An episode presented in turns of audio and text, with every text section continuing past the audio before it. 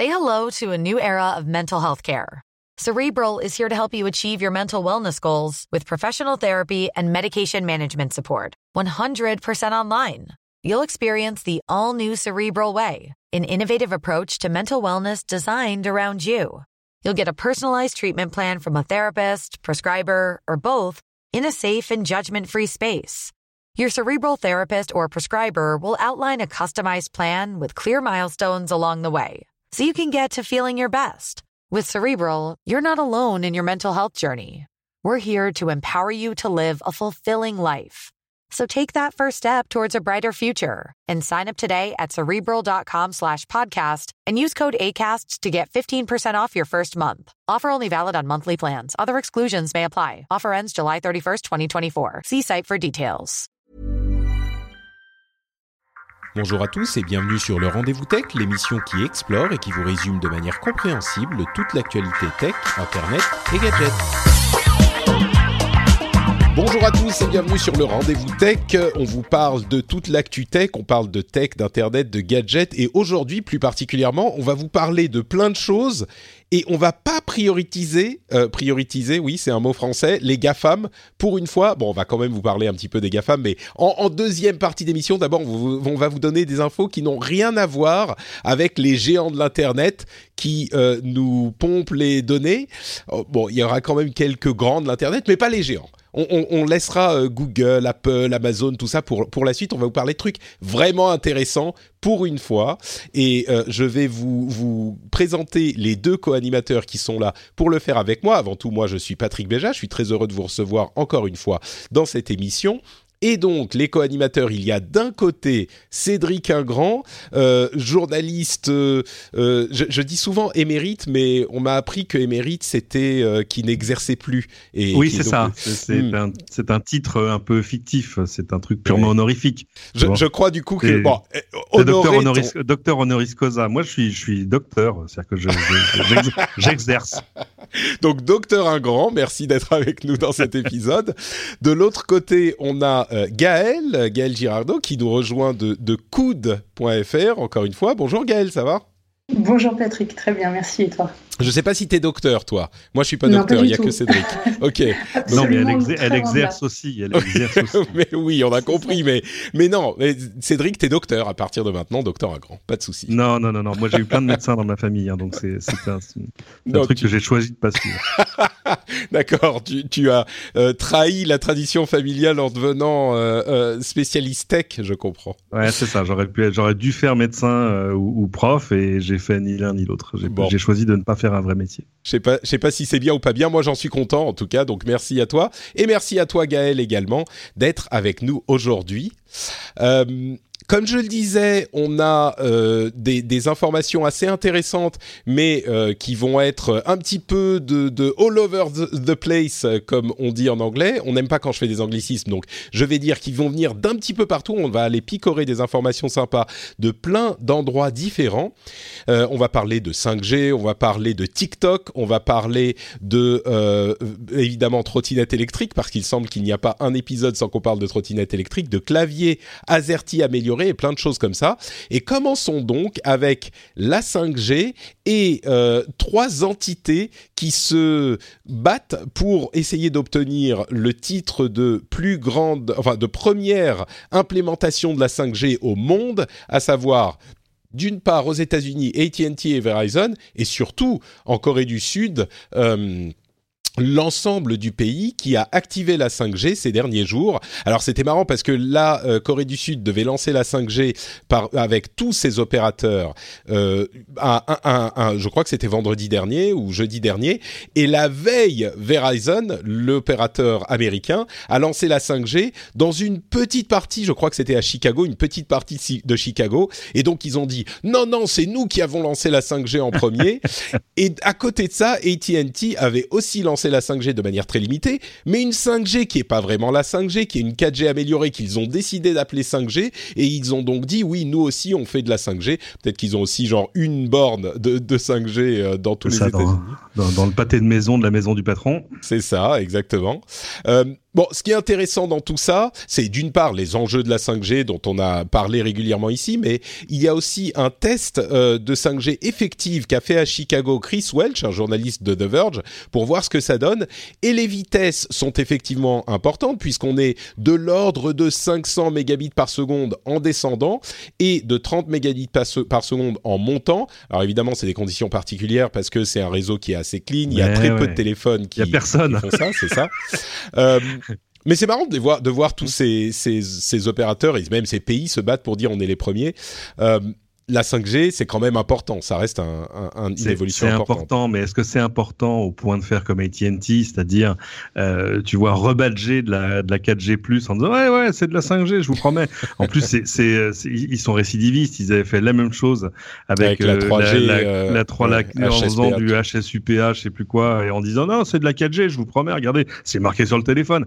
C'est un peu ridicule. c'est quand même un peu ridicule dans l'ensemble, surtout que euh, la vraie 5G, elle te promet, quand elle te promet quand même des vitesses de qui seront bien au-delà de, de, 30 mégabits. Euh, donc, euh, et, en plus, là encore, ça ne concerne que quatre personnes dans quelques pâtés de maison. Je schématise, mais euh, c'est toujours rigolo d'être dans les, premiers ce genre de choses. Euh, c'est juste décevant quand ça devient vraiment la norme. Moi, je me souviens, j'avais l'un des tout premiers téléphones 4G en test, qui était un, Nokia euh, sous Windows Phone, et, euh, et, il se trouve que je m'étais retrouvé par hasard, enfin pas par hasard, mais à Roubaix avec le téléphone, et, vraiment une terrasse de café. Je, prends le téléphone, je vois 4G. Et évidemment, tout à coup, j'ai tout lancé, les speed tests, etc., etc. Et c'était c'était merveilleux. C'était exactement comme le cas de notre camarade de The Verge à Chicago, c'est-à-dire ah, qu'est-ce que ça va vite? Bah oui, chérie, euh, t'es tout seul sur la borne. évidemment, surtout que la, la, la, borne est fibrée, il y a de la 5G, et puis il y a quasiment aucun téléphone qui font de la 5G aujourd'hui. Voilà. Euh, on est euh, on est dans le cas où il a dû trouver son Moto Z3, qui est sans doute l'un des deux ou trois téléphones, peut-être même le seul, qui fait de la 5G aux États-Unis. Donc, mais bon, on parle de à un ou deux ans, ça sera bien sûr beaucoup plus présent. Mais je je sais pas si c'est des... puis c'est pas fait chez nous parce que même chez nous euh, c'est pas une question euh, de technique tu vois c'est c'est euh, la mise aux enchères des, des fréquences de la 5G pour les opérateurs chez nous, ce sera cet été, et ça peut prendre du temps. On est en train de voir ce qui se passe chez les Allemands, où ils en sont, ils ont dépassé, je crois, le 150e tour d'enchères. Ils, ils en sont à 4 milliards. Enfin, c'est c'est assez terrifiant quand même. Euh, donc euh, voilà, il, est, il est urgent de, de se hâter avec lenteur. Euh, j'ai envie de dire. Il y, a un autre, il, y a, y a un autre souci aussi, c'est que la, la, 5G, le réseau étant de moins grande portée euh, que le réseau 4G euh, dans l'ensemble, sur, sur certains types de 5G, mais mais dans les grandes villes, là où il va falloir euh, avoir beaucoup d'appareils, de, il faut quand même rajouter beaucoup d'antennes. Tu, tu, tu Alors, il y, y, a deux, il y a deux, on va dire, euh, il y a deux jambes à l'équipement euh, des réseaux. Il y a, on va dire, la 5G qui va remplacer la 4G, en gros, c'est-à-dire que les choses que tu vas poser sur ou à la place des équipements 4G existants et qui auront euh, la même portée et, et un débit bien supérieur. Et il y a une nouvelle chose que permet la 5G, c'est mettre des bornes euh, qui sont sur d'autres bandes de fréquences, qui vont, et là c'est lié à ces fréquences qu'on appelle des fréquences millimétriques, qui vont beaucoup moins moins loin, mais qui pourrait offrir un, un, un, débit et une capacité bien supérieure. Euh, je m'explique. Euh, au lieu de, de dire, bah écoute, on a une bonne antenne 5G qui couvre le stade de France, ça devrait suffire. Euh, là, tout à coup, euh, ça suffit les jours où il y a rien au stade de France, en gros. là, tout à coup, tu pourrais poser ces, ces, plus petites antennes qui iront beaucoup moins loin, hein, de l'ordre de les quelques centaines de mètres. À forte densité, oui. Mmh. Voilà, mais tout à coup, qui pourraient servir beaucoup plus de monde avec de, de beaucoup plus gros débits, ou à terme, mais là, on est parfois un peu dans le fantasme arriver à, servir euh, des quartiers qui sont mal desservis par l'internet fixe. Mais en même temps, on a envie de se dire si tu mets des bornes qui n'ont que Oula, quarantaine de mètres de portée et qu'il faut que tu tires de la grosse fibre jusque là, pourquoi tu la tirerais pas jusqu'à l'immeuble d'à côté ta fibre? Euh, Donc, bon, disons que tu mets voilà, une, pas... ouais, une antenne 5G, ça peut ouvrir un immeuble si tu si les fibres il faut installer dans chaque appartement, mais bon.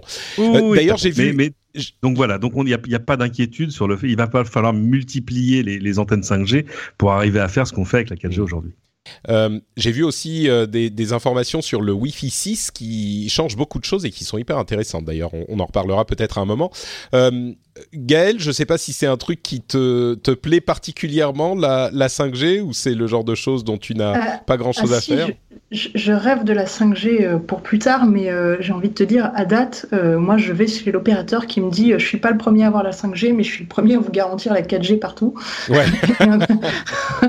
Et après, on verra pour la 5G, mais je préfère avoir de la couverture un peu partout plutôt que quelqu'un qui me dit je suis le premier à avoir la 5G. Ça me... Mm. En tant que consommateur, c'est pas ça qui me. Donc je comprends pas bien cette bataille de dire je suis le premier. Mais, euh, mais c'est un, truc, c'est un truc de, c'est un truc de petit garçon. Hein. C'est, on, ça. On, se la mesure sous la douche. c'est pour ça que je comprends pas bien.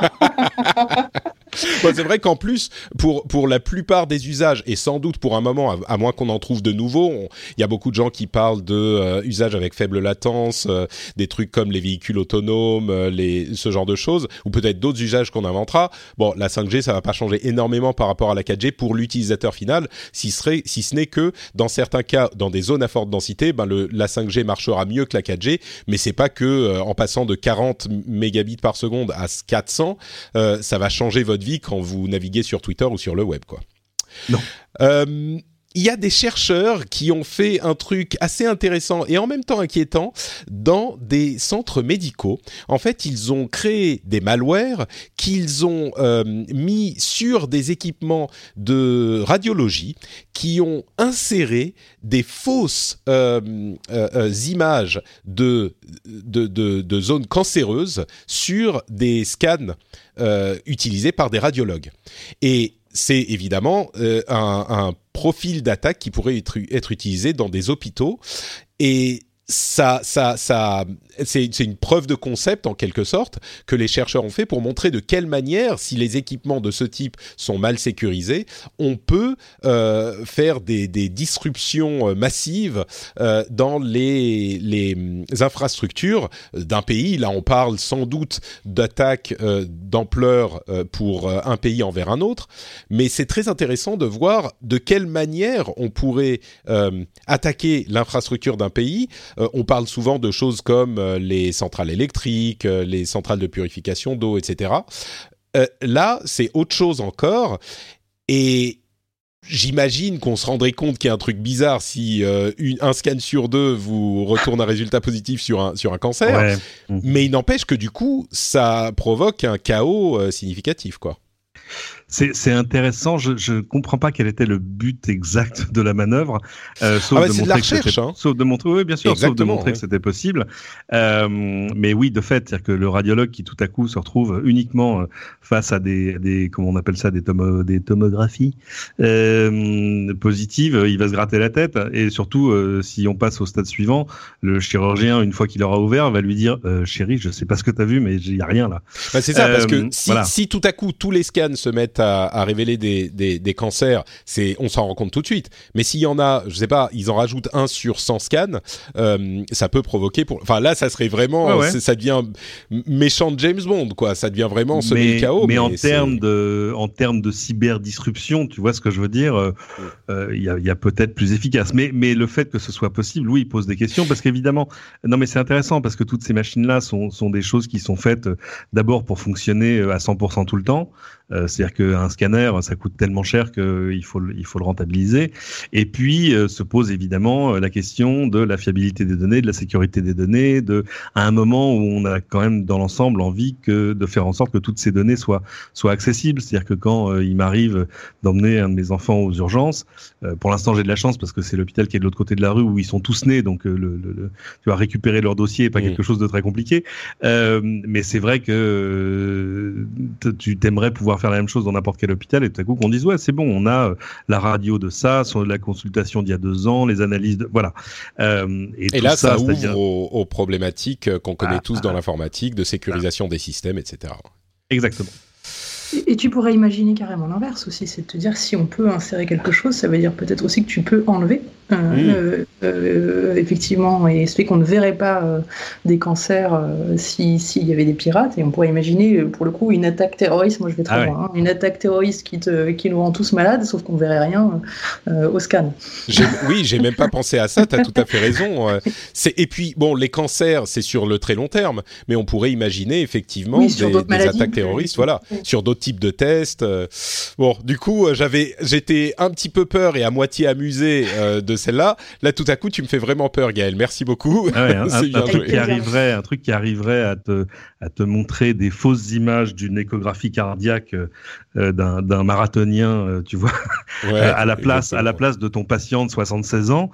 Euh, oui, c'est vrai. Non, non, monsieur, je vous promets, vous allez très bien. Bon, là, vous êtes un peu bleu. Je ne m'explique pas pourquoi, mais, mais, mais les images, la machine est formelle. C'est ça.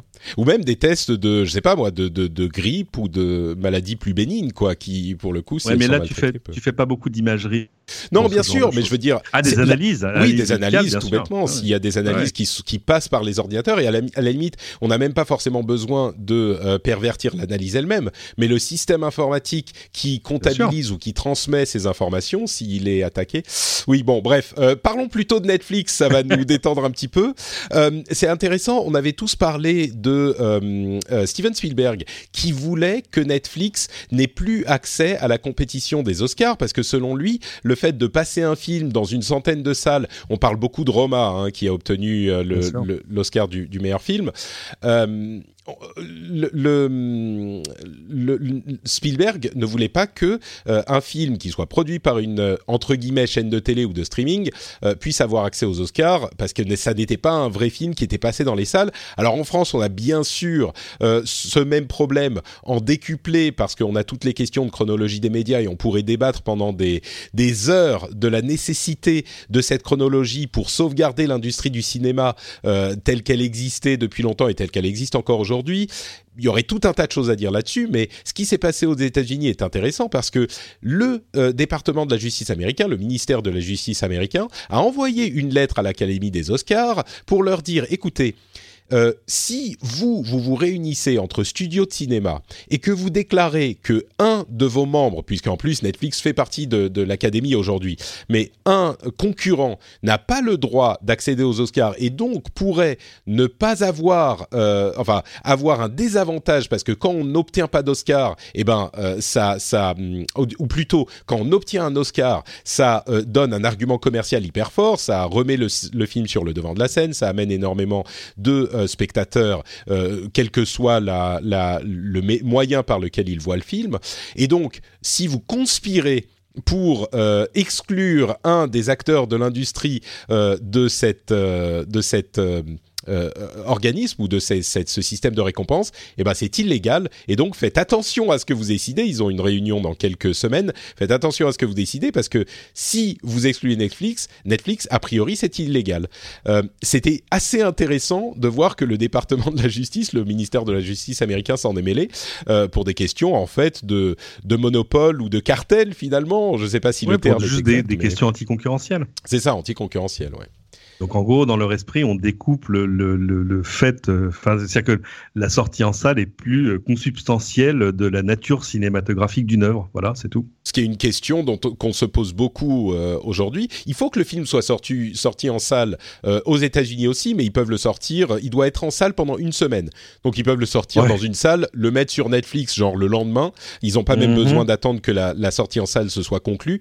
et il doit être en salle une semaine. Donc c'est vraiment très très simple. Ils peuvent le mettre dans deux salles dans le pays. Euh, c'est vrai que chez nous, c'est bien plus compliqué. Exactement. Parce qu'on a une des obligations. C'est-à-dire qu'en gros, tu, ton film ne peut arriver sur Netflix que c'est combien? C'est euh, Netflix, c'est trois ans. Netflix, c'est trois ans parce que c'est différents différents euh, types de diffusion. Mais du coup, Netflix peut eh, choisir de ne pas sortir le film en salle. Auquel cas, ils peuvent le mettre sur Netflix quand ils veulent. Mais du coup, il n'est plus éligible. Et ça, c'est une nouvelle règle. Il n'est plus éligible au euh, au César ou au Festival de Cannes. Je crois, c'était le, le problème spécifique. Donc Bon, bref, c'est vraiment intéressant de voir qu'aux États-Unis, il y a cette question d'anticoncurrentialité euh, qui s'est insérée dans le truc et que le département de la justice s'en est mêlé très activement. C'est même pas qu'on leur a posé la question, c'est qu'ils ont envoyé une lettre en disant les gars, du calme. Euh, il faut pas se liguer comme ça contre un, concurrent parce que ça, ça c'est pas possible, c'est illégal. Bah, parce qu'en fait, de fait, l'Académie des Oscars est une espèce de, est quand même à la base un, un, club des majors du cinéma, ce qui est normal, hein, parce que par essence, c'est comme ça que ce truc s'organise. Mhm. C'est un club des professionnels du cinéma, comme comme l'Académie des, des Césars, et, et, euh, et, du coup, de fait, les accords entre concurrents qui permettraient d'en exclure un autre, euh, bah, là, là, ça tombe sous le coup de la loi. Mhm. On dirait la guerre entre les taxis et les Uber, tu sais. non, mais c'est exactement ça. C'est exactement ça. C'est l'ancienne euh, industrie et la nouvelle industrie qui ont du mal à se à s'interfacer. Euh, et justement, puisqu'on parle d'ancienne et de nouvelle industrie, on a souvent parlé de Spotify euh, et de l'impact que, que, la société et le streaming avaient sur la musique.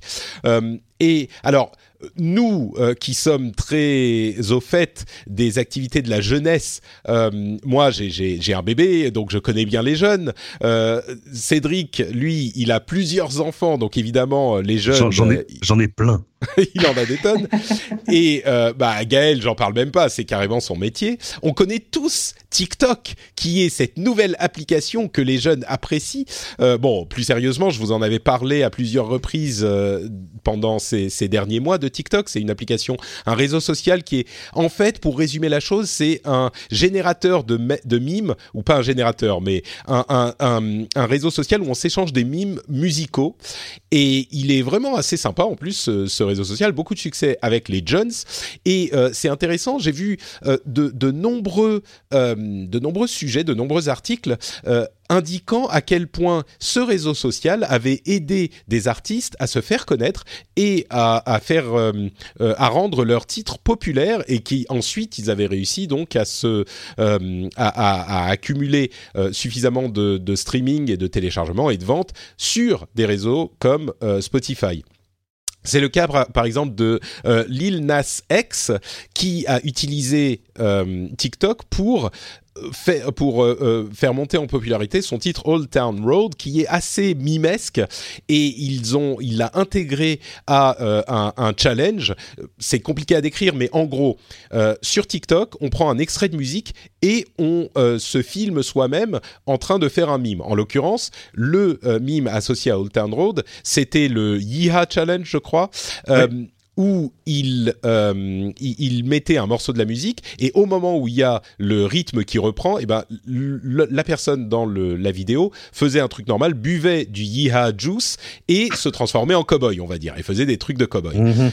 Euh, ça a l'air idiot expliqué comme ça, j'en conviens, mais euh, c'est quand même assez marrant vu dans la, la vidéo. Et euh, c'est une utilisation hyper maligne qu'a fait Lil Nas X de ce réseau. Et moi, ça me fait vraiment penser à, à quel point euh, approcher ces nouveaux moyens avec l'état d'esprit d'avant euh, peut être nocif. Et hum, peut être nocif ou pas peut être nocif mais ça fait qu'on n'a pas euh, on, ne prend pas avantage des opportunités qui peuvent être offertes par ce type de d'outils finalement.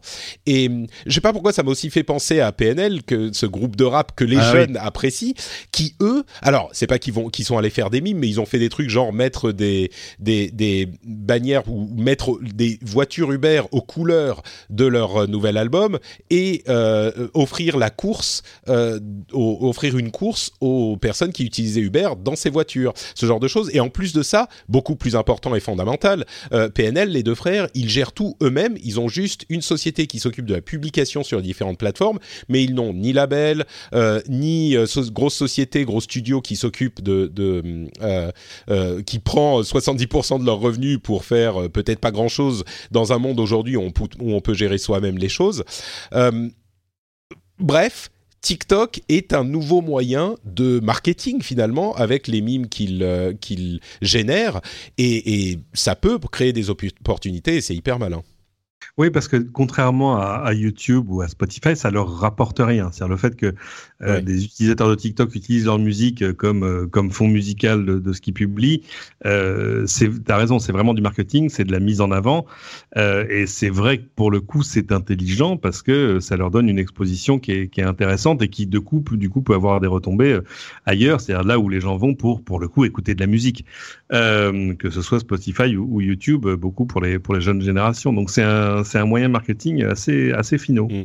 Et euh, pour préciser les choses, l'extrait dure une quinzaine de secondes et il doit être uploadé par l'artiste lui-même ou par l'ayant droit euh, sur la plateforme de TikTok. On peut a priori pas vraiment utiliser ce qu'on veut.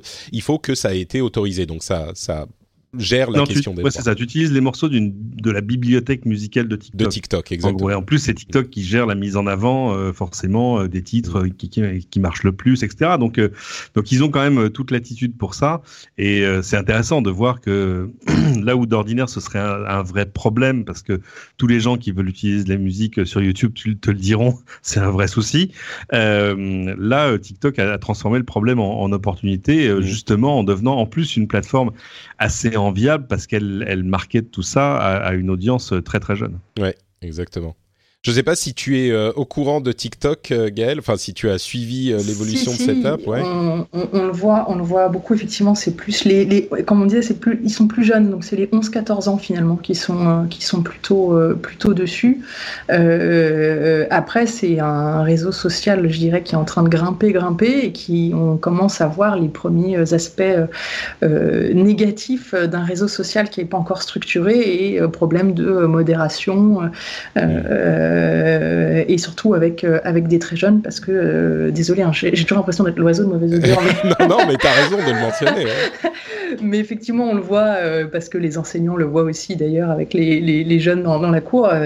tapez le mot nazi sur TikTok et vous avez plein de mimes très spéciaux, on va dire, voilà, qui, qui arrivent. Donc il y, y, a un vrai problème de modération. Je sais qu'ils sont, ils sont en train de faire changer les choses chez TikTok et de mettre plus de modérateurs vu, vu le succès de, de l'appli, mais effectivement, là, on est dans cette transition où il, il commence à être, à être euh, très aimé des, des, plus jeunes en plus, euh, et donc il va falloir qu'il se, qu structure par rapport à ça. Mmh. Bon, il va falloir qu'il respecte les, les, les, les, systèmes mis en place par le, le, le la directive du droit d'auteur aussi s'ils veulent continuer à opérer en, en Europe.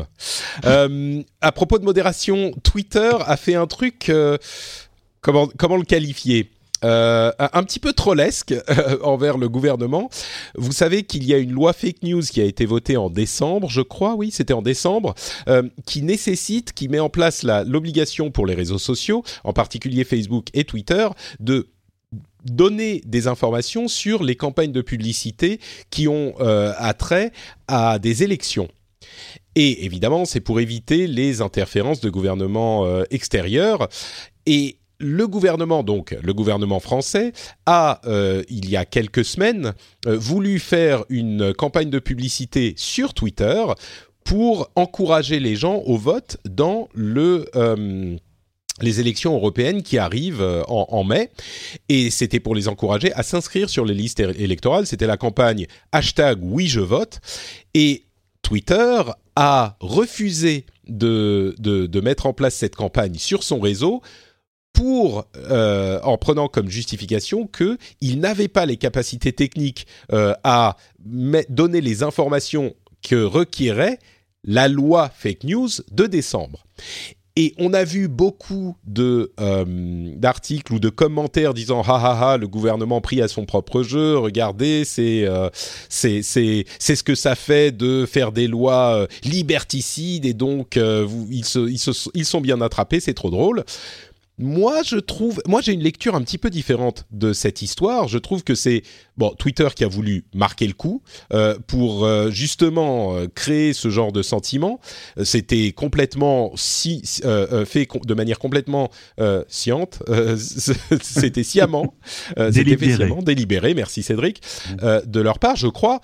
Mais surtout, ça dénote d'une d'une d'un problème sur le réseau Twitter, parce que je crois qu'il est important, au vu de ce qui s'est passé ces dernières années euh, dans, dans, de nombreuses élections, il est important qu'on ait effectivement la possibilité d'avoir les informations sur, dans le cas des euh, campagnes publicitaires relatives à des élections, euh, qu'on ait des, informations toutes bêtes hein, sur l'organisme qui est à l'origine d'une publicité, qui, qui va vous dire tel voter pour tel candidat ou tel candidat a dit ça ou tel euh, problème est la cause de enfin bref toutes les, tous les, les problématiques qu'on a dans les dans les élections. Euh, et le fait que Twitter ne puisse... Alors ensuite, on pourrait dire cette loi ne devrait pas exister, mais on retombe dans d'autres problèmes. Le fait que Twitter ait dit ah ben non, on peut pas le faire, donc euh, on peut pas faire votre mettre en place votre campagne. D'autant plus qu'ils l'ont ont fini par l'accepter, mais après la clôture des inscriptions euh, aux, élections.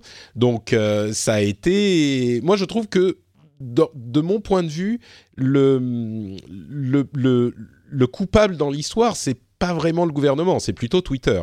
Je sais pas si peut-être que je vais donner la parole à Gaël en premier, plus... en, premier. Euh, parce que Cédric parle beaucoup, donc si on l'arrête pas, il, ne s'arrête pas.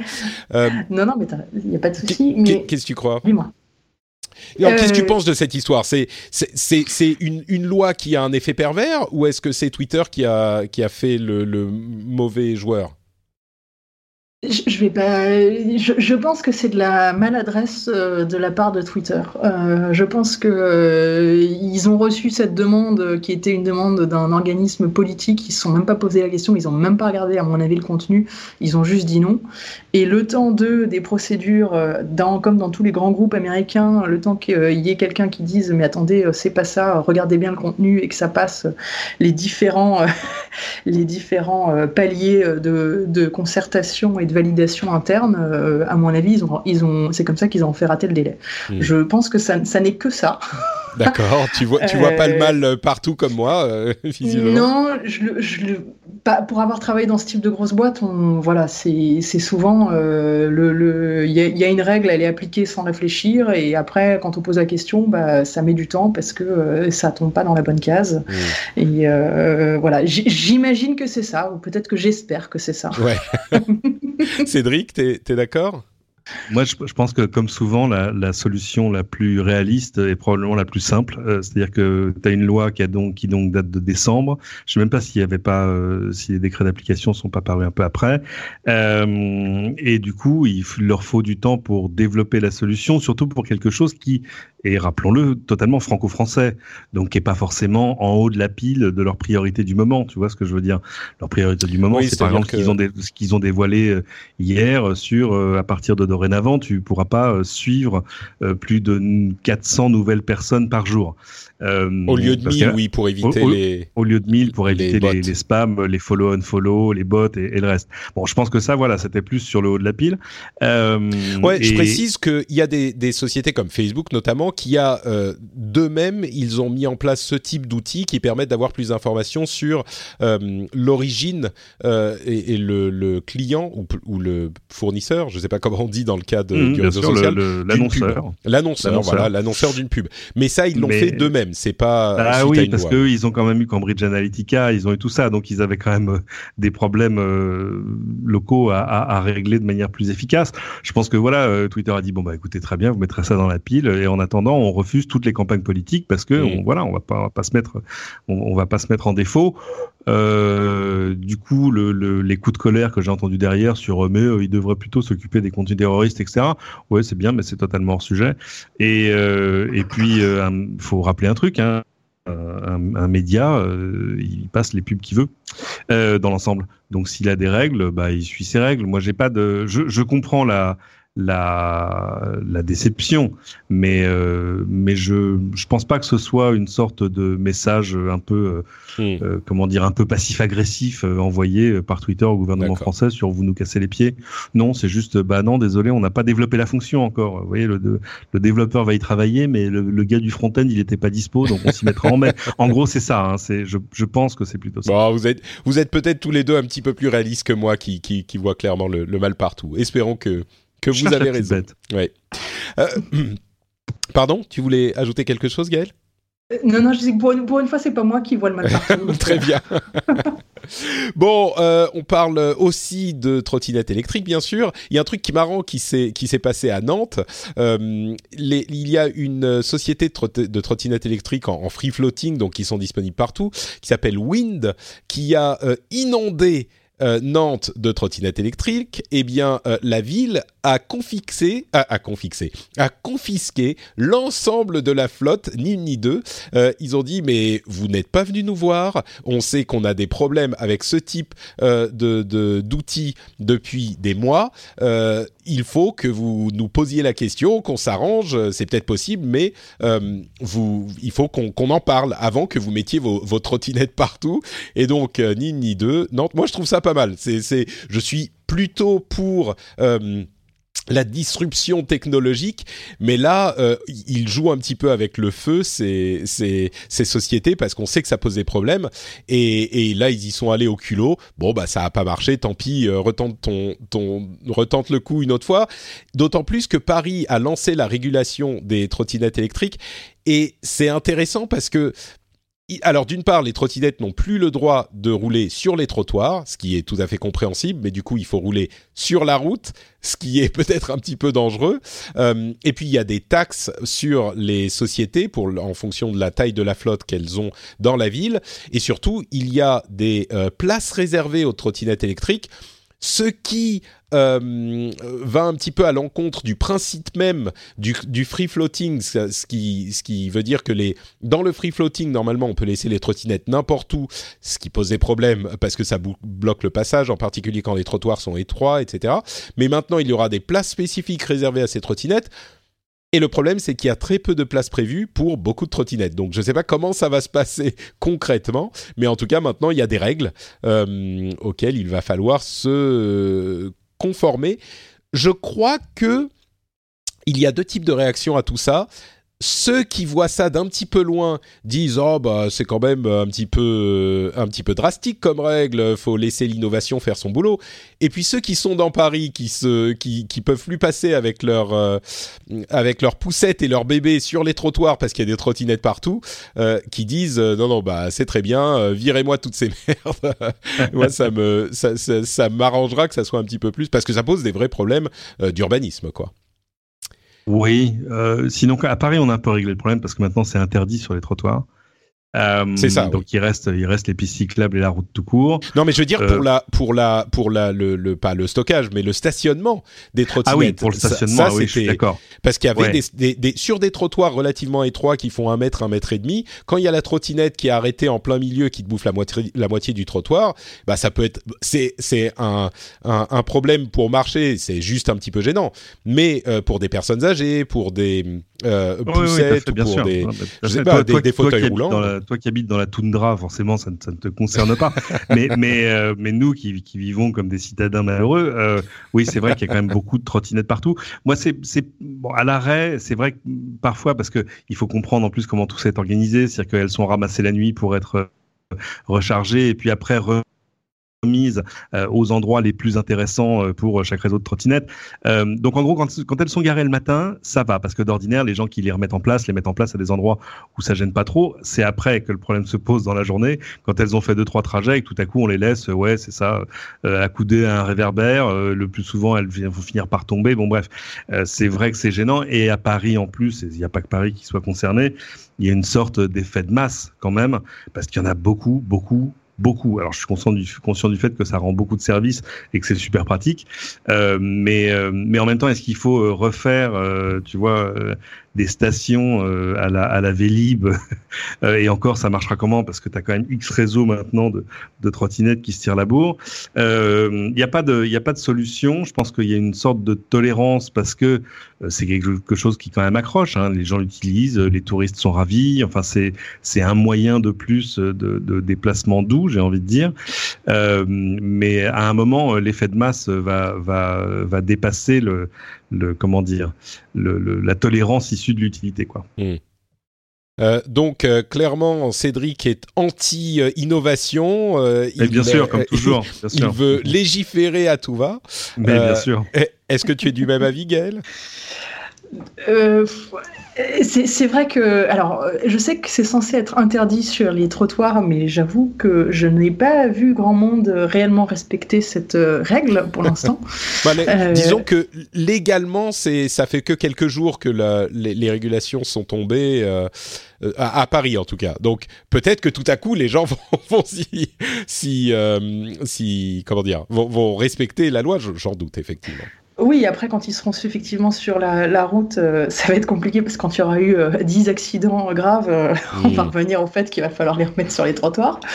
non, effectivement, c'est bien, c'est bien, c'est écolo, c'est nouveau, mais comme toute transition, bah, il faut trouver le, bon dosage. Effectivement, des stations, je pense que ça n'aurait pas de sens parce que c'est trop compliqué. Après, c'est juste peut-être du, du savoir-être, du savoir-vivre en société et pas laisser sa trottinette en plein milieu du trottoir, euh, là où effectivement les poussettes, euh, les gens en fauteuil roulant euh, aimeraient pouvoir passer, et peut-être la mettre contre le mur ou contre le réverbère, c'est déjà pas mal. Mais, on va y venir. Hein. C'est, effectivement, c'est que là, c'est venu d'un coup, et il y en a vraiment.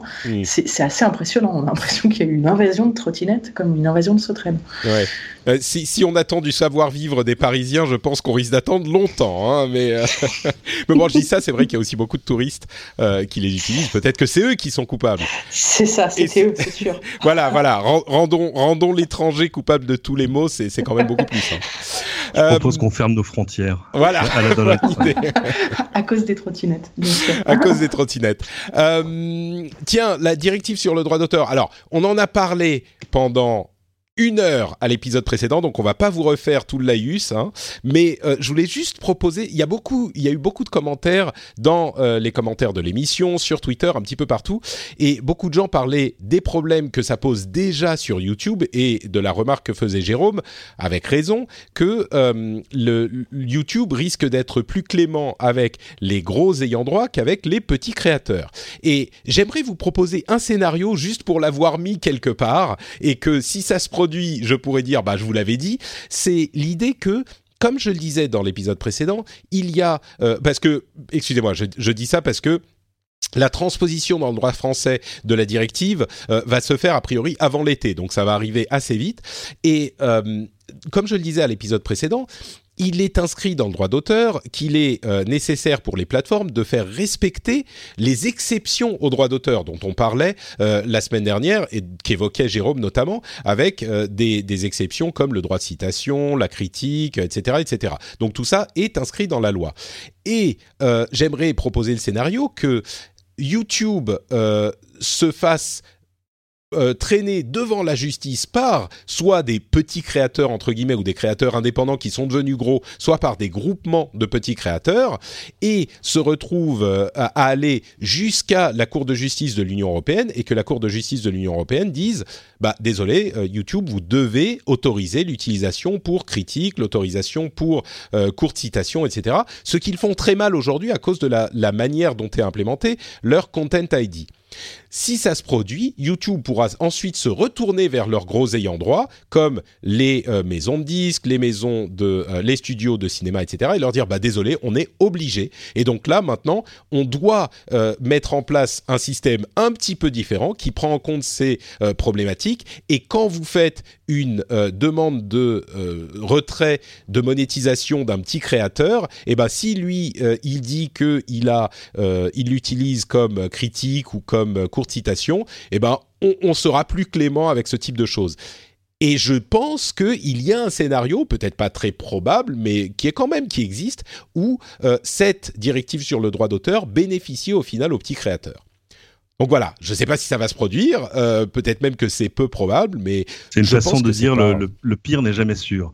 Euh, même si le, problème dans tout ça, c'est que Content ID est un truc qui fonctionne avec euh, évidemment des effets de bord euh, qu'on connaît. Oui, on bénéficie des gros créateurs, c'est ça le problème mais ça reste le système le plus efficace entre guillemets, même pour YouTube, parce que ça veut dire que ils n'ont pas besoin de déléguer une personne humaine pour jouer les juges de paix à chaque fois, tu vois, en disant hmm, est-ce de la critique, est-ce du piratage, est-ce de la citation, oui mais combien, enfin etc. Donc soit ils vont arriver euh, peut-être à des règles maison en disant ok bien sûr il faut qu'on intègre euh, des usages qui ne sont pas euh, du, simple piratage dans nos règles, mais on va les intégrer de manière écrite, c'est-à-dire en disant par exemple que je sais pas une citation, c'est X secondes pour une chanson, X secondes pour un, j'en sais rien. La critique, c'est un truc encore plus compliqué. Mais euh, mais le problème pour eux, c'est que voilà, tout ça, c'est des moyens humains en plus. C'est comme la modération sur Facebook, tu vois.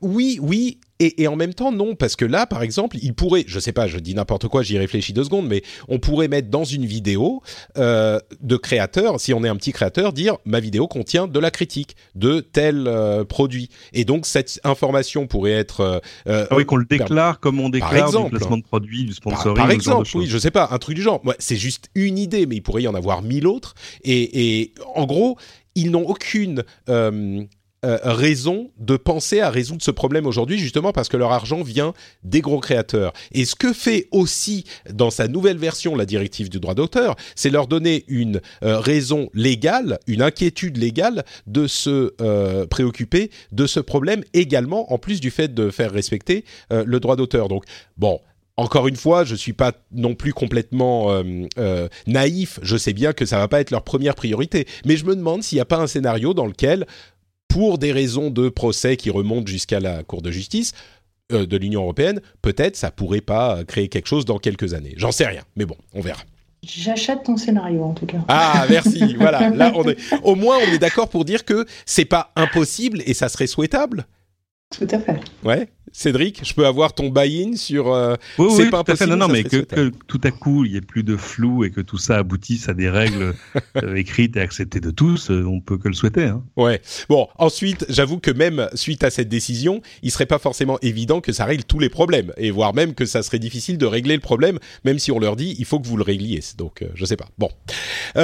tiens, dernière chose, le clavier français. Vous savez qu'on vous en avait parlé il y a quelque temps. Le clavier français a été revu par euh, et il y a une nouvelle norme. Alors une norme n'est pas contraignante, hein, c'est une sorte de recommandation, mais une nouvelle norme pour le clavier AZERTY amélioré euh, qui a quelques changements, ça change pas l'ensemble du clavier. Il y a un autre type de clavier qui s'appelle le clavier Bepo, euh, qui est également possible, mais qui a priori sera euh, pas utilisé autant parce que les gens sont habitués à l'AZERTY maintenant et, et c'est compliqué de réapprendre à taper.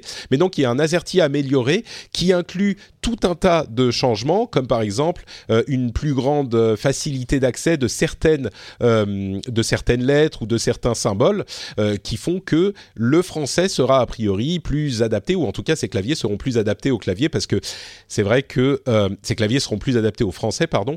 Euh, c'est vrai que les premiers claviers AZERTY avaient été faits il y a très longtemps et les choses ont évolué depuis. On n'utilise plus nos claviers de la même manière. Euh, il y, a, y, a plein plein de choses. Hein, je vais pas toutes les mentionner, mais la norme est établie. On devrait commencer à avoir. Flexibility is great. That's why there's yoga. Flexibility for your insurance coverage is great too. That's why there's United Healthcare Insurance Plans. Underwritten by Golden Rule Insurance Company, United Healthcare Insurance Plans offer flexible, budget friendly coverage for medical, vision, dental, and more. One of these plans may be right for you if you're, say, between jobs, coming off your parents' plan, turning a side hustle into a full hustle, or even missed open enrollment. Want more flexibility? Find out more about United Healthcare Insurance Plans at uh1.com.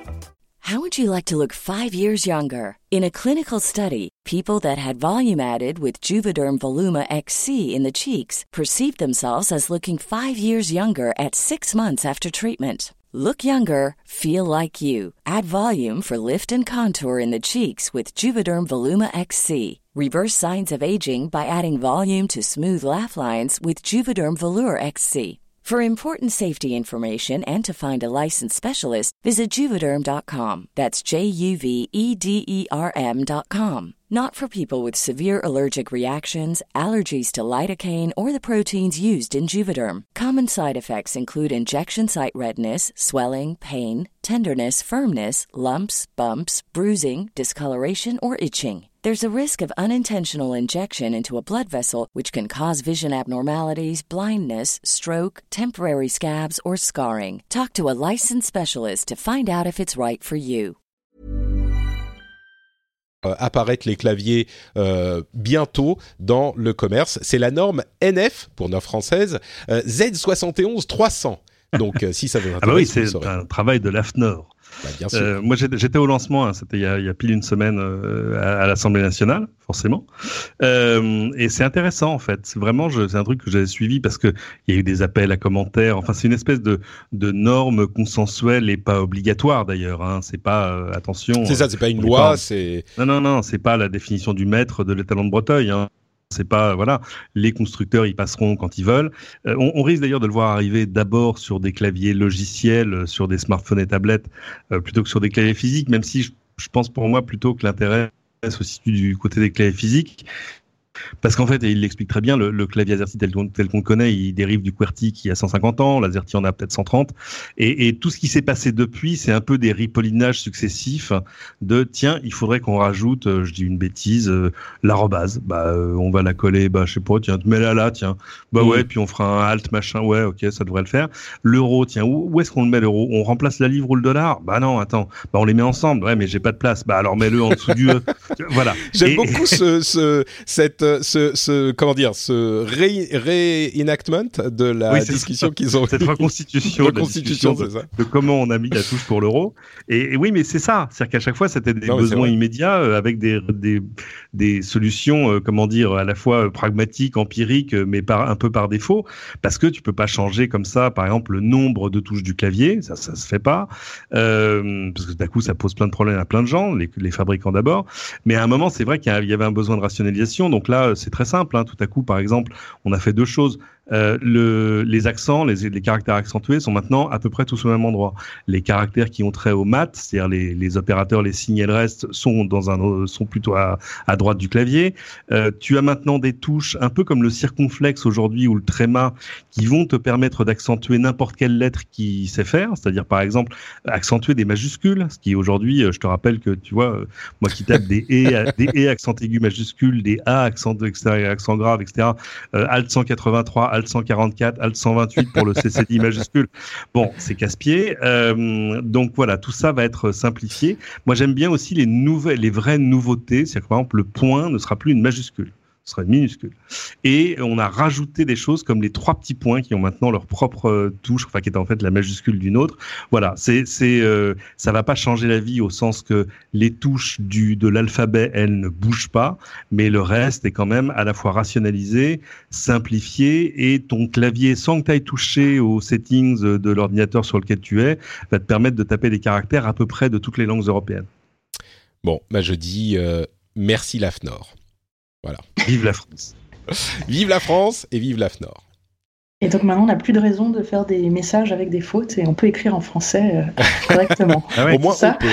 Mais c'est vrai que moi, tu, tu parlais euh, des, des, des majuscules euh, accentuées. Moi, j'en utilise jamais parce que c'est juste pénible. Donc là, on pourra. C'est tout bête, mais. Tu sais que sur Mac, ça se fait très facilement. Hein. Oui, mais moi, je suis sur PC. faire un axe. Ah, t'es sur PC. Oui, non, mais tu sais qu'il y a beaucoup de gens qui me disent. Vous avez ah, résolu le problème de manière élégante. Ouais.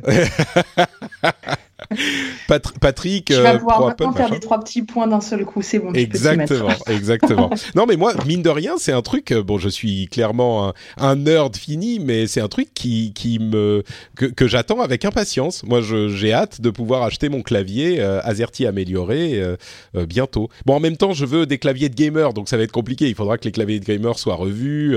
Logitech va s'y intéresser, j'espère assez vite, mais bon. Logitech, Cherry aussi, nos amis allemands. Enfin, tout ça va vite. Hein. Ouais. Parce, parce qu'en fait, ça touche pas à la configuration physique du clavier, donc en fait, mm. c'est assez, c'est assez simple. Tu pourrais quasiment juste mettre des stickers. Ouais, non mais attends, tu, tu sais pas quel soin j'apporte à mon à mon PC, des stickers. Tu tu m'as fait un coup au cœur là. Ouf, bon. Euh, écoutez, on va faire une petite pause rapide pour remercier les gens qui soutiennent le rendez-vous tech sur Patreon. Des gens comme Guillaume Morel, Olivier Le Petit, Fred BX, Michel 035 et pas 036, attention, Margot, Rifo et Paul Douadge. Merci à vous tous et merci à tous ceux qui choisissent, qui choisissent de soutenir le rendez-vous tech sur patreon.com. Vous savez comment ça fonctionne. Hein vous allez sur le site en deux minutes, vous avez décidé je veux soutenir à un niveau, on va dire, de de 2 dollars par épisode pour 3 épisodes par mois. Et voilà, c'est parti. Et vous pouvez arrêter ça quand vous voulez. Et c'est comme ça que l'émission est financée.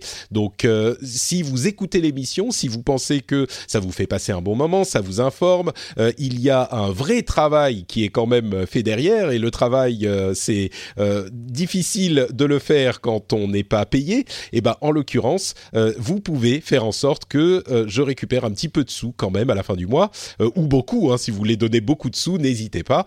Et vous allez sur patreon.com/rdvtech. Et d'ailleurs, euh, certains auditeurs ont envoyé des petits messages parce que je me suis dit j'allais tenter, retenter l'expérience des petits messages.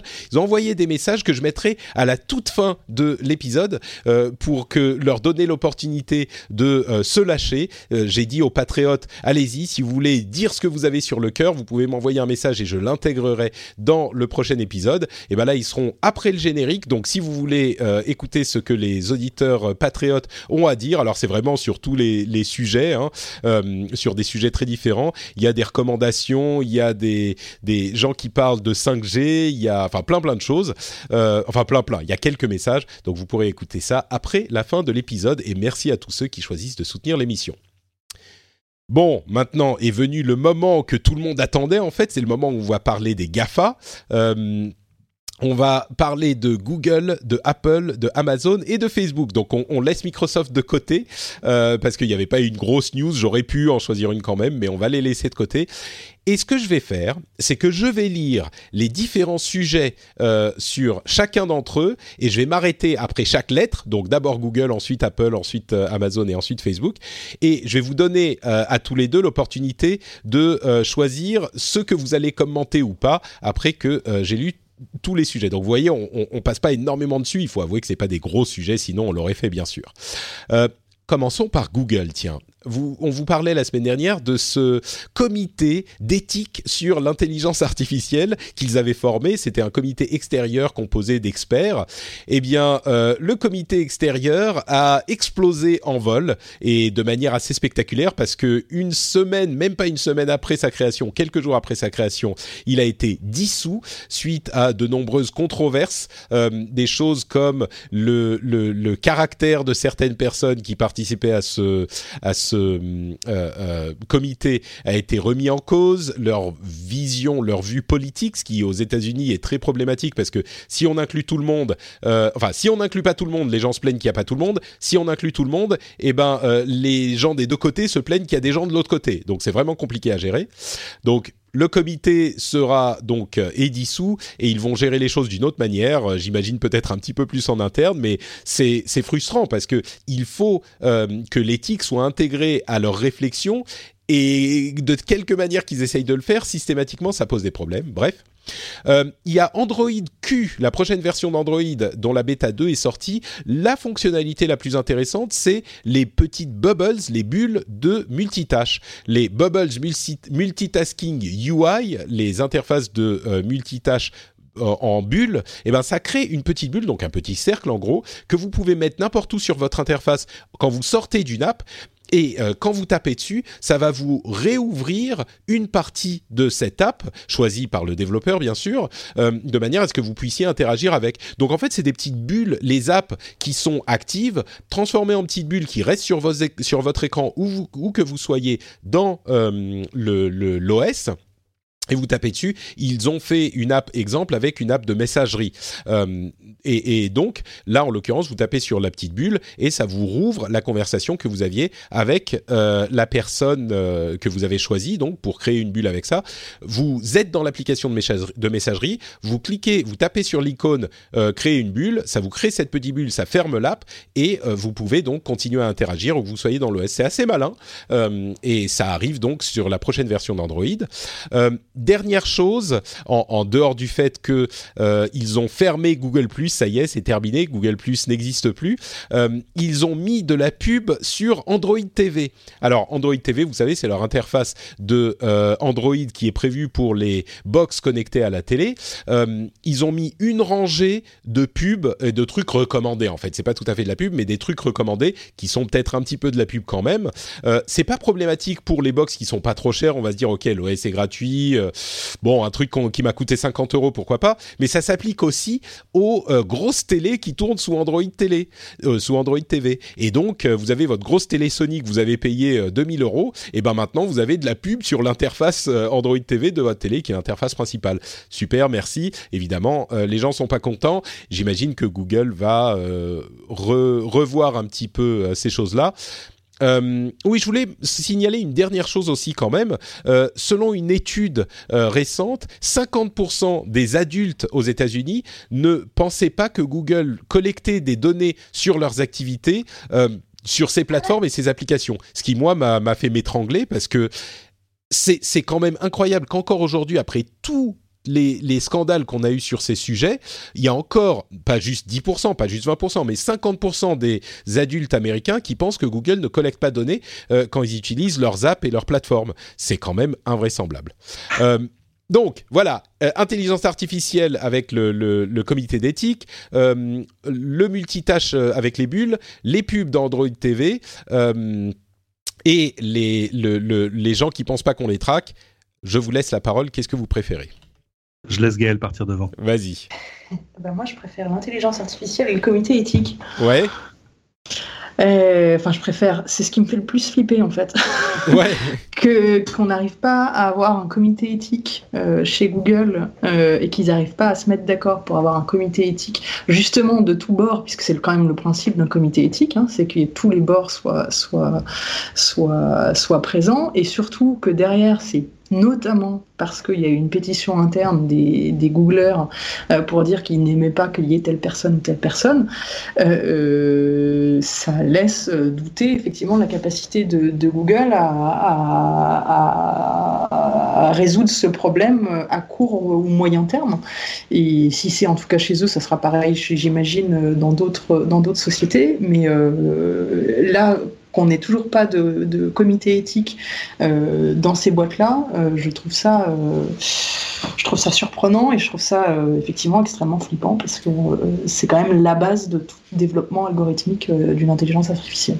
Bah, c'est ce qu'on leur reproche effectivement, c'est de ne pas penser à l'éthique avant de mettre en place leur système. Il faut préciser quand même que l'un des problèmes était qu'ils avaient inclus dans ce comité éthique une personnalité de la droite américaine et il faut savoir qu'aux États-Unis évidemment, si on pense qu'en France, il y a une opposition euh, féroce entre différents partis et différents bords politiques, aux États-Unis, ils ont, en gros, je résume, mais deux partis, et donc toutes les euh, polarités se focalisent sur deux partis, donc sont vraiment décuplées. Et en l'occurrence, l'une des personnes qui, faisait partie du board était une personnalité euh, de la droite américaine qui est plus particulièrement à droite. Et du coup je schématise énormément mais euh, on peut imaginer que il y aurait eu un comité si on met les choses euh, en perspective en France il y aurait eu une personne euh, qui faisait partie par exemple du, Front National ou du Rassemblement National comme il s'appelle comme peu, peu, importe le nom avec des thèses ou des idées qui sont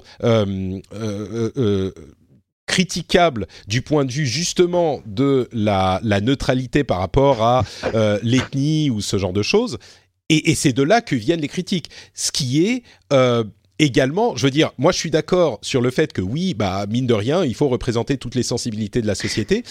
Mais je pense que beaucoup de gens qui, a priori, se diraient Ah bah oui, il faut représenter toutes les sensibilités, donc c'est normal qu'on ait plein de gens, s'ils étaient mis en face des thèses de la personne en question, ils auraient eu les mêmes euh, doutes émis, je crois. Mais bah, c'est vrai que c'est un problème quand, le, quand les, les, opinions les plus saillantes euh, du garçon, je sais plus, c'est un garçon ou une femme. Hein, c'est une femme. C'est une femme. C'était euh, alors, une, femme avec un nom de garçon, donc c'est compliqué. Oui, c'est ça. euh, et, et euh, qui justement posait des questions, euh, tu vois, d'éthique euh, sur sur les droits des homosexuels, sur sur ce genre de choses. Et je pense que c'est là que ça a chopé. C'est genre attendez, vous êtes en train de faire un comité d'éthique avec ça, schématiquement.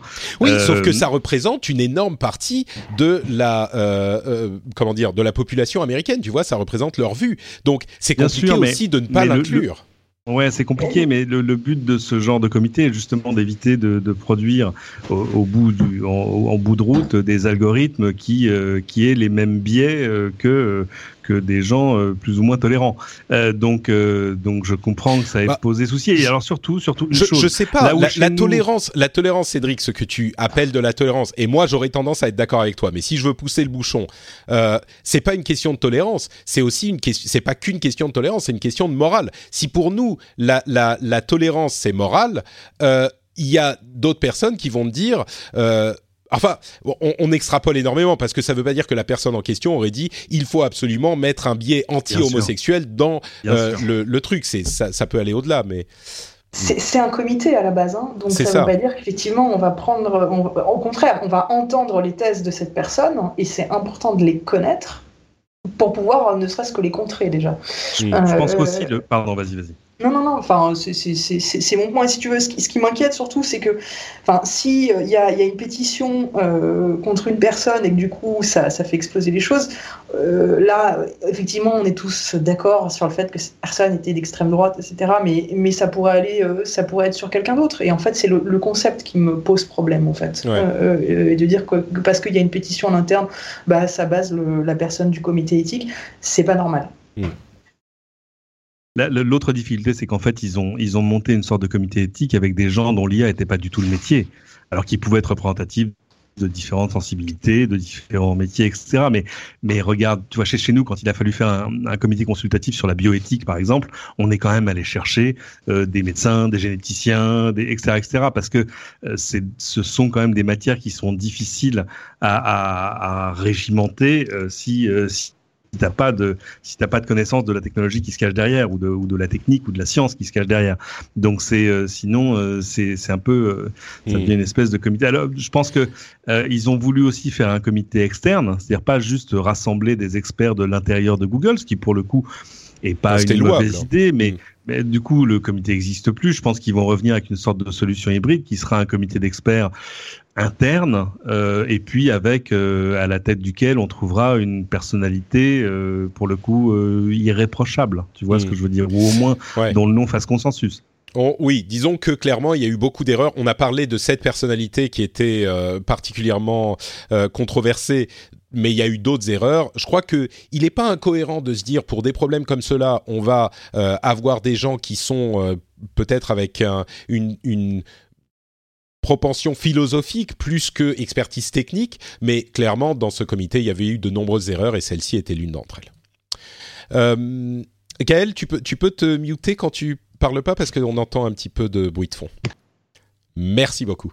Euh, passons à Apple. Euh, Apple Music a continué à croître à un rythme bien supérieur à celui de Spotify. Alors, ils ont, aux États-Unis en tout cas, atteint euh, visiblement 28 millions d'utilisateurs ce mois de février.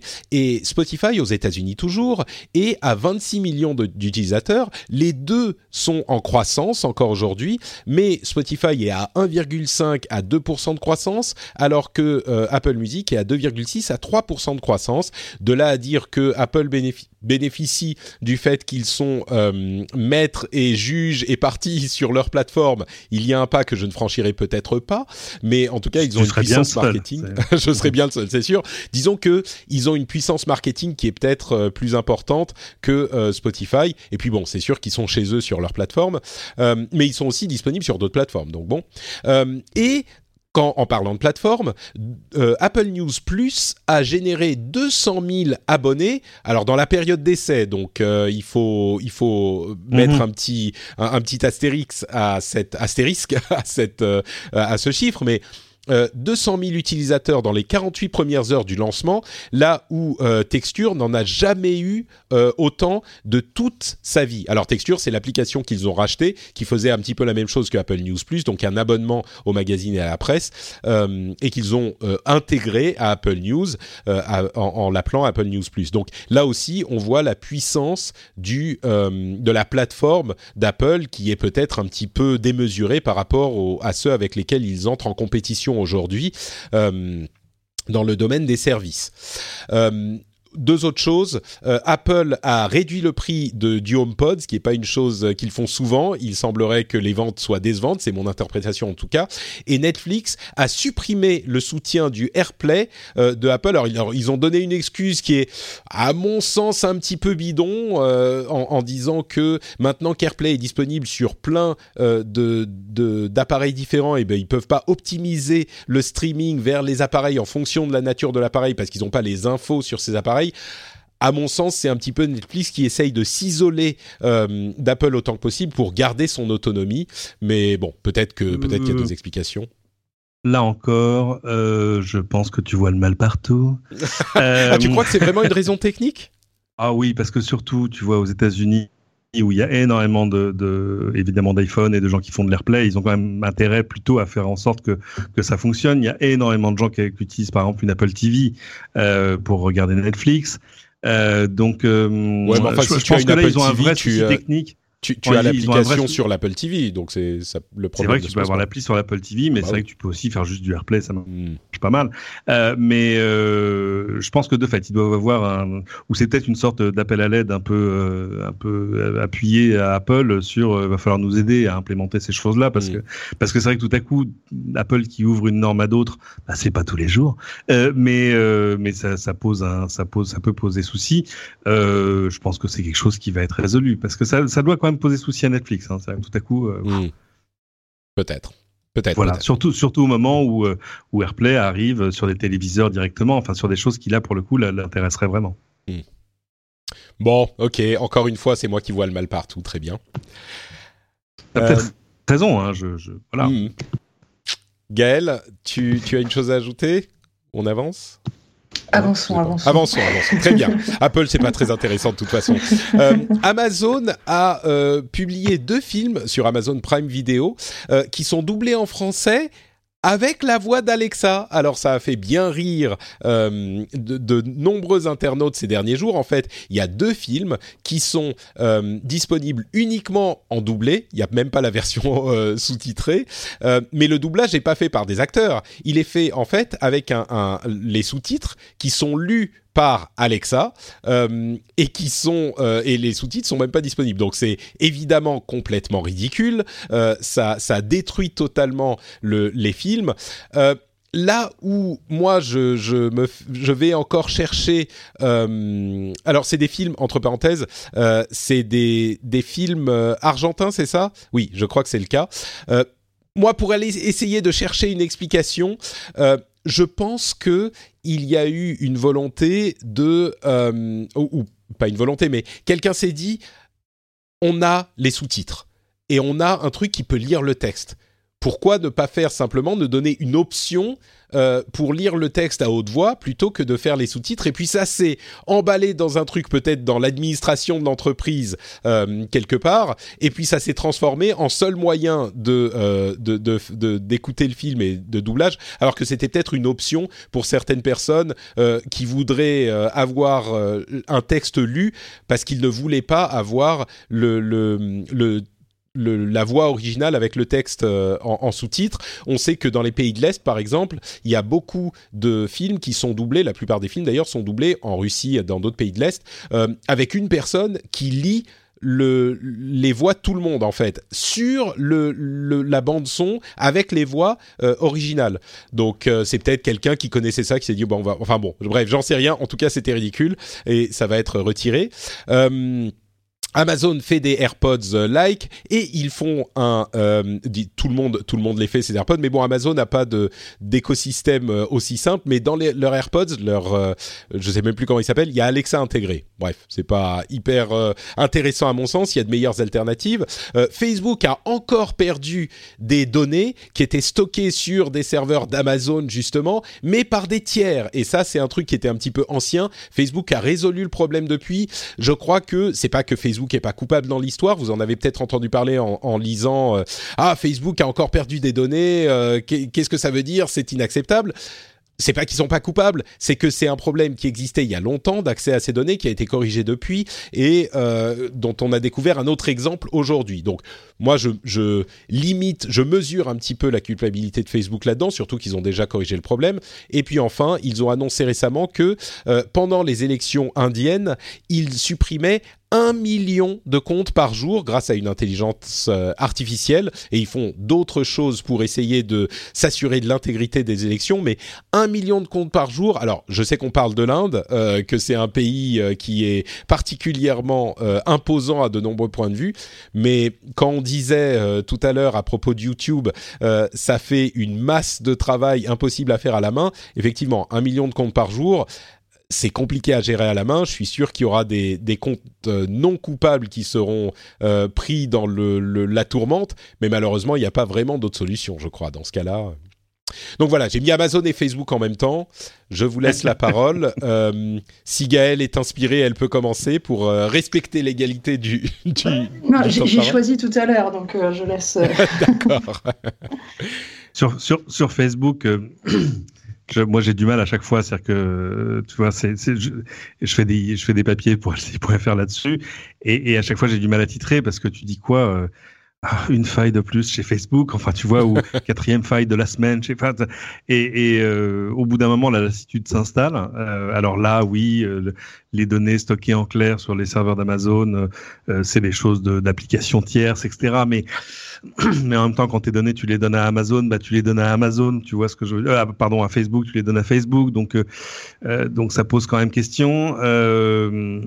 Je pense que c'est pas des choses qui vont s'arrêter parce que le système a été un peu euh, vicié dès le début, c'est-à-dire que euh, ils sont ils sont quand même partis sur des impératifs qui n'étaient pas forcément euh, la, la, sécurité absolue de tes données, on va dire ça comme ça. Mhm. Euh, donc il va falloir du pas mal de temps pour qu'ils arrivent à résoudre ces problèmes. En gros, ils ont quand même un gros gros backlog de soucis à réglé. Euh, du coup, euh, c'est l'occasion de se demander euh, quelles données tu as sur Facebook, mais au moins tu peux aller voir quelles données sont là, toutes les télécharger. et, ça, explique aussi, je pense, la lassitude des utilisateurs qui, pour le coup, maintenant sont plus remplacés par les jeunes générations. moi, la maison qui m'emploie, on, on, a fait toute une série de, de conférences dans des écoles dans toute la France avec des présentateurs de JT, etc., pour parler de l'information, des médias, de tout ça et de l'éducation média et, euh, et le patron de l'info euh, ici, euh, Thierry Tullier, à un moment a posé la question à des gens, à des lycéens, en leur disant où est-ce que vous vous informez? Vous êtes connecté à quoi? Vous lisez quoi? Où est-ce que vous allez? Donc il y a plein de gens qui disent bah, je m'informe sur Instagram. Ok. Euh, non, c'est une source parmi d'autres. Est-ce que vous êtes sur Twitter? Ouais, ouais, absolument. Vous êtes sur Snapchat Alors, il y a encore des mains qui se lèvent. Vous êtes sur Facebook Zéro main. Hmm. Ah. Donc, euh, on comprend que, que on comprend de, la, la révolution annoncée euh, de, de, par Mark Zuckerberg, qui en gros voudrait que Facebook devienne WeChat. Euh, et, et, euh, je pense que là aussi, les, les, les problèmes tels qu'ils sont aujourd'hui vont se, vont se régler comme ça. Mm. Et il y a quand même beaucoup de gamins qui ne savent même pas qu'Instagram. Ils disent bah non, moi je vais, je, je, ne donnerai pas mes données à Facebook, je vais sur Instagram. moi je prends que Instagram et WhatsApp. Oui, exactement. Donc la problématique va être, va être similaire de toute façon euh, sur, euh, sur les données. Bon, bah écoutez, euh, je pense qu'on arrive au bout de cet épisode. Euh, un dernier petit truc, Corben a écrit un livre, c'est son premier livre, et Corben est bien sûr un, participant et un ami de l'émission. Euh, c'est assez ironique parce que Corben, qui est l'un des plus grands blogueurs tech de, du pays, a écrit un livre sur les, moyens de se libérer de son addiction au smartphone.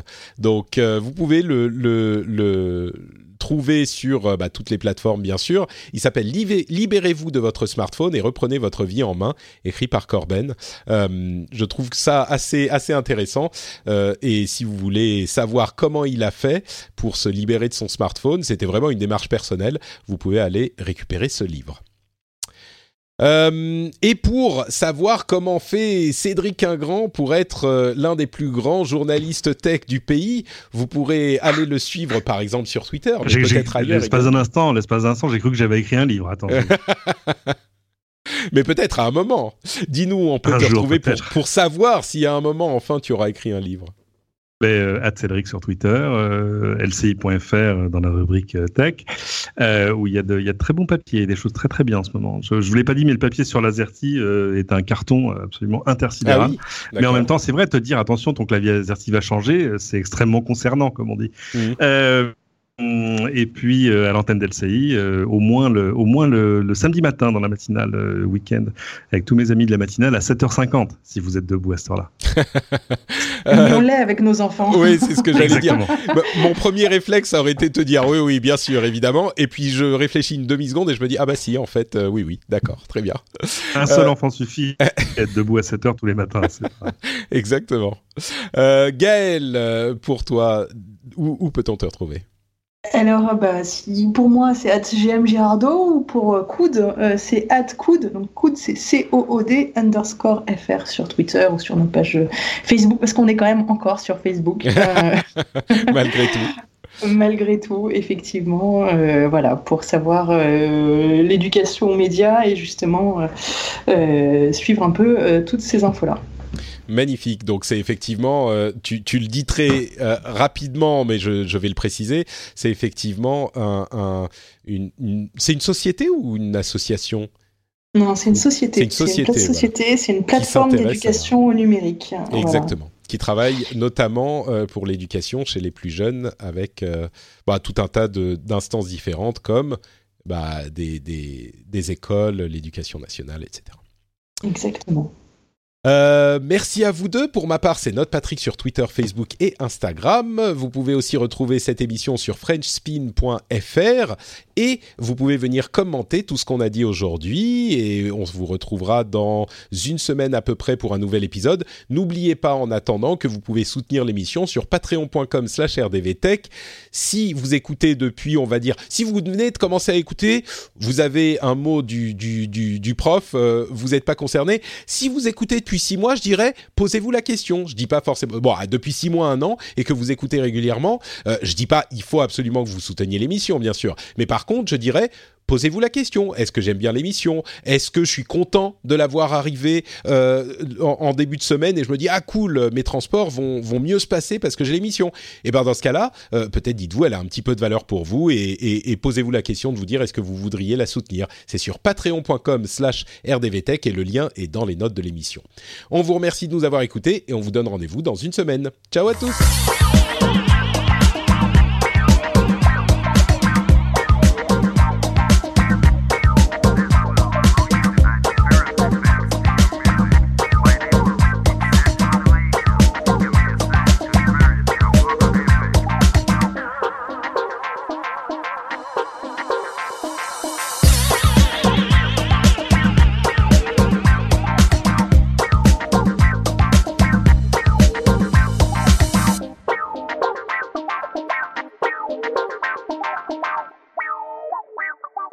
Et donc voilà, comme prévu, les messages des patriotes euh, auxquels j'ai dit il y a quelques jours de ça. Euh, je vais vous proposer de euh, nous parler de ce que vous voulez. Peut-être que vous voulez dire quelque chose sur l'émission, peut-être que vous avez une recommandation, ce que vous voulez. Vous pouvez m'envoyer un petit message et je le passerai dans le prochain épisode. Et quatre d'entre eux, Aurélien, Arthur, Gouil et Pascal, ont envoyé des messages que je vous livre maintenant avec quand même mes petits commentaires. alors je fais ça en direct, donc on va voir si ça va, passer. D'abord le message d'Aurélien qui nous euh, parle, bah, qui nous donne une recommandation. Bonjour, je m'appelle Aurélien et je voudrais vous parler d'un livre qui s'appelle Les ingénieurs du chaos de Giuliano Dampoli, qui est publié aux éditions Jean-Claude Lattès. C'est un livre qui parle de façon dont la tech, euh, et tout particulièrement les réseaux sociaux et la collecte de données informatisées, euh, permet à des groupes politiques, et notamment des groupes politiques extrémistes, de cibler des messages politiques sur certaines catégories de personnes afin de gagner des élections. Le livre prend pour exemple le mouvement 5 étoiles en Italie, l'élection de Trump aux États-Unis et le vote du Brexit en Angleterre. C'est vraiment très bien écrit, c'est détaillé, notamment avec une section sur l'utilisation de la communauté des gamers, qui est très intéressante. C'est vraiment un sujet important parce que c'est de la tech qui touche de très près de l'avenir de la politique, et ça, ça a un impact sur nos vies à tous. Bon bah écoutez, allez lire le bouquin si ça vous intéresse, et sinon ça serait peut-être un sujet intéressant pour un débat sur podcast. Allez, ciao Alors effectivement, la théorie du chaos, euh, livre qui a l'air hyper intéressant. Je vais peut-être euh, voir si je trouve le temps d'y jeter un petit coup d'œil. Euh, c'est vrai que c'est un sujet qu'on a beaucoup évoqué dans l'émission par le passé et au-delà du fait qu'on sache que c'est important, peut-être que le fait de comprendre la manière dont ça fonctionne un petit peu plus que ce qu'on connaît peut-être un petit peu tous ou euh, certains d'entre nous qui sont plus euh, euh, au fait des détails de ce genre de choses connaissent un petit peu mieux, mais avoir une étude précise et, et j'imagine factuelle de la chose pourrait avoir une vraie valeur pour la compréhension de la manière dont sont gérés tous ces réseaux. Donc ça s'appelle la théorie du chaos. C'est bien ça, hein, je dis pas de bêtises. Attendez, je vais rejouer le, début du, bonjour, message. Bonjour, je m'appelle Aurélien et je voudrais vous parler d'un livre hein, qui s'appelle euh. Les ingénieurs du chaos. Ah, les ingénieurs du chaos. Heureusement que j'ai rejoué. Les ingénieurs du chaos, pas la théorie du chaos. Merci Aurélien. On continue avec le message d'Arthur. Bonjour Patrick et bonjour aux auditeurs. Merci Patrick de nous donner l'opportunité de partager quelques pensées à la communauté du Rendez-vous Tech. De mon côté, j'aurais deux choses à dire. La première, c'est que je prends toujours autant de plaisir à écouter l'émission après 5 ans. Ah, je te souhaite donc le meilleur pour les 5 prochaines années, que ce soit en mode artisanat ou start-up. La seconde est finalement plus issue d'une envie d'intervenir à chaque fois que le sujet se présente dans l'émission. Les grosses plateformes abusent-elles de leur position dominante? Apple, par exemple, impose sur son store ses règles et ses contraintes aux développeurs qui bénéficient en retour d'un marché sur lequel vendre leurs produits ou services. Bon, avec une grosse commission, mais jusque-là, ça reste honnête à mes yeux. Le souci, c'est qu'Apple change et se positionne aujourd'hui en tant que fournisseur de services intégrés. De fait, Apple peut concurrencer les fournisseurs historiques de ces dix services par une intégration hardware, software et marketing bien plus avancée. Est-il normal que musique d'Apple soit nativement installée sur un iPhone ou sorte premier d'une recherche App Store? Est-on en situation d'abus? Je ne saurais le dire d'un point de vue juridique, mais j'ai le sentiment que les lignes vont devoir bouger pour conserver un marché sain. Qu'en pensez-vous? Ah, merci Arthur pour ton message. On sent que tu avais écrit ton texte et c'est bien parce que tu t'es tenu à une minute et puis il y avait beaucoup de choses que tu as dit euh, dans cette minute. Euh, j'aime beaucoup la manière dont tu dis les choses. C'est une euh, d'abord tu poses le problème avant qu'Apple n'entre dans ce, marché eux-mêmes et c'est vrai que c'est a priori moins problématique. Et j'avoue que quand on en a parlé dans l'émission juste maintenant, j'avais ça à l'esprit aussi, ton message à l'esprit aussi, parce que c'est vrai qu'une fois qu'ils sont dans ce domaine, eh ben ils ont toute une force de frappe que n'ont pas ceux avec qui ils rentrent en concurrence. Et c'est le problème qu'a mis en avant Spotify euh, et dont on parlait, je crois, la semaine dernière. Euh, c'est un problème qui est clairement, euh, qui est clairement là la question, vraiment la question, c'est comment le résoudre. Parce qu'on a vu ce problème qui se posait par exemple avec euh, Windows Media Player ou Internet Explorer dans Windows il y a euh, plusieurs années de ça et on s'est rendu compte que c'est hyper difficile à résoudre parce que même quand on a intégré la, mosaïque, là, le carrousel pour choisir le navigateur, et eh ben ça c'est pas ça qui avait eu un impact, c'était l'arrivée de Chrome qui était un meilleur navigateur. Quand on a demandé à Windows de vendre une version sans le euh, Windows Media Player, ils l'ont vendu euh, au même prix que l'autre, que la version normale, donc forcément euh, tout le monde a choisi la version qui intégrait Windows Media Player. C'est c'est pas évident et c'est vrai que ça peut être un problème pour Apple. Euh, j'ai pas non plus la réponse, je suis un petit peu comme toi, mais la question est importante à poser, je dirais. Euh, donc, euh, bah écoute, c'est bien, on le gardera à l'esprit pour euh, la, suite des discussions. Le message de Gwill maintenant. Salut Patrick, c'est Gwill. Juste un petit message pour te dire merci. Merci pour la qualité de tes émissions que tu nous distilles depuis plus de 10 ans qui accompagne parfaitement les moindres temps morts euh, de nos vies trépidantes. Merci euh, encore d'être euh, toujours fidèle au poste et je te souhaite une bonne continuation et tout plein de projets pour l'avenir.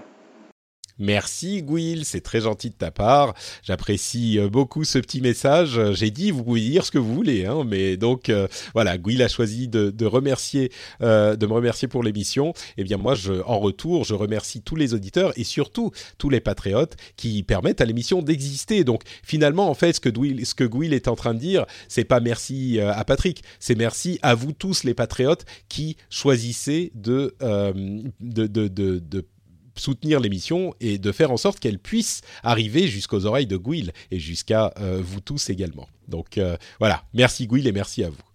Et enfin, Pascal, qui a un petit peu dépassé des, des, des, limites. J'avais dit euh, une, une minute le message, lui c'est un message de presque, presque 4 minutes l'ironie dans tout ça, c'est que Pascal est prof.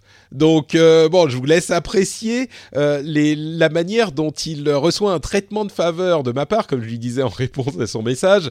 Euh, en général, je vous demanderai quand même de vous limiter à la minute, mais bon, allez, c'est la première. Pascal, voilà son message. Bonjour Patrick, bonjour les Patreons, bonjour l'ensemble des auditeurs et co-animateurs. C'est un réel plaisir de pouvoir euh, communiquer avec vous euh, par euh, médias interposés et plus particulièrement sur un sujet qui me tient à cœur qui sont les smart cities. Alors je me présente, je suis je m'appelle Pascal Simons, je suis architecte urbaniste de formation à la base.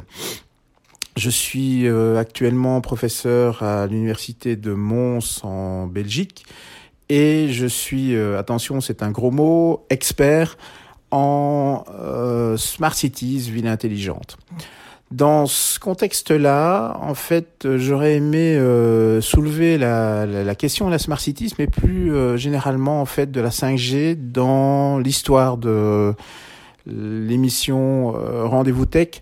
En effet, comme tu le dis toi-même, Patrick, euh, la question de la tech a fortement évolué euh, en dix ans. Euh, je me souviens des émissions de début où on parlait de l'arrivée du dernier Samsung et la compétition avec les iPhones, ou encore la bataille en hardware entre Mac et PC.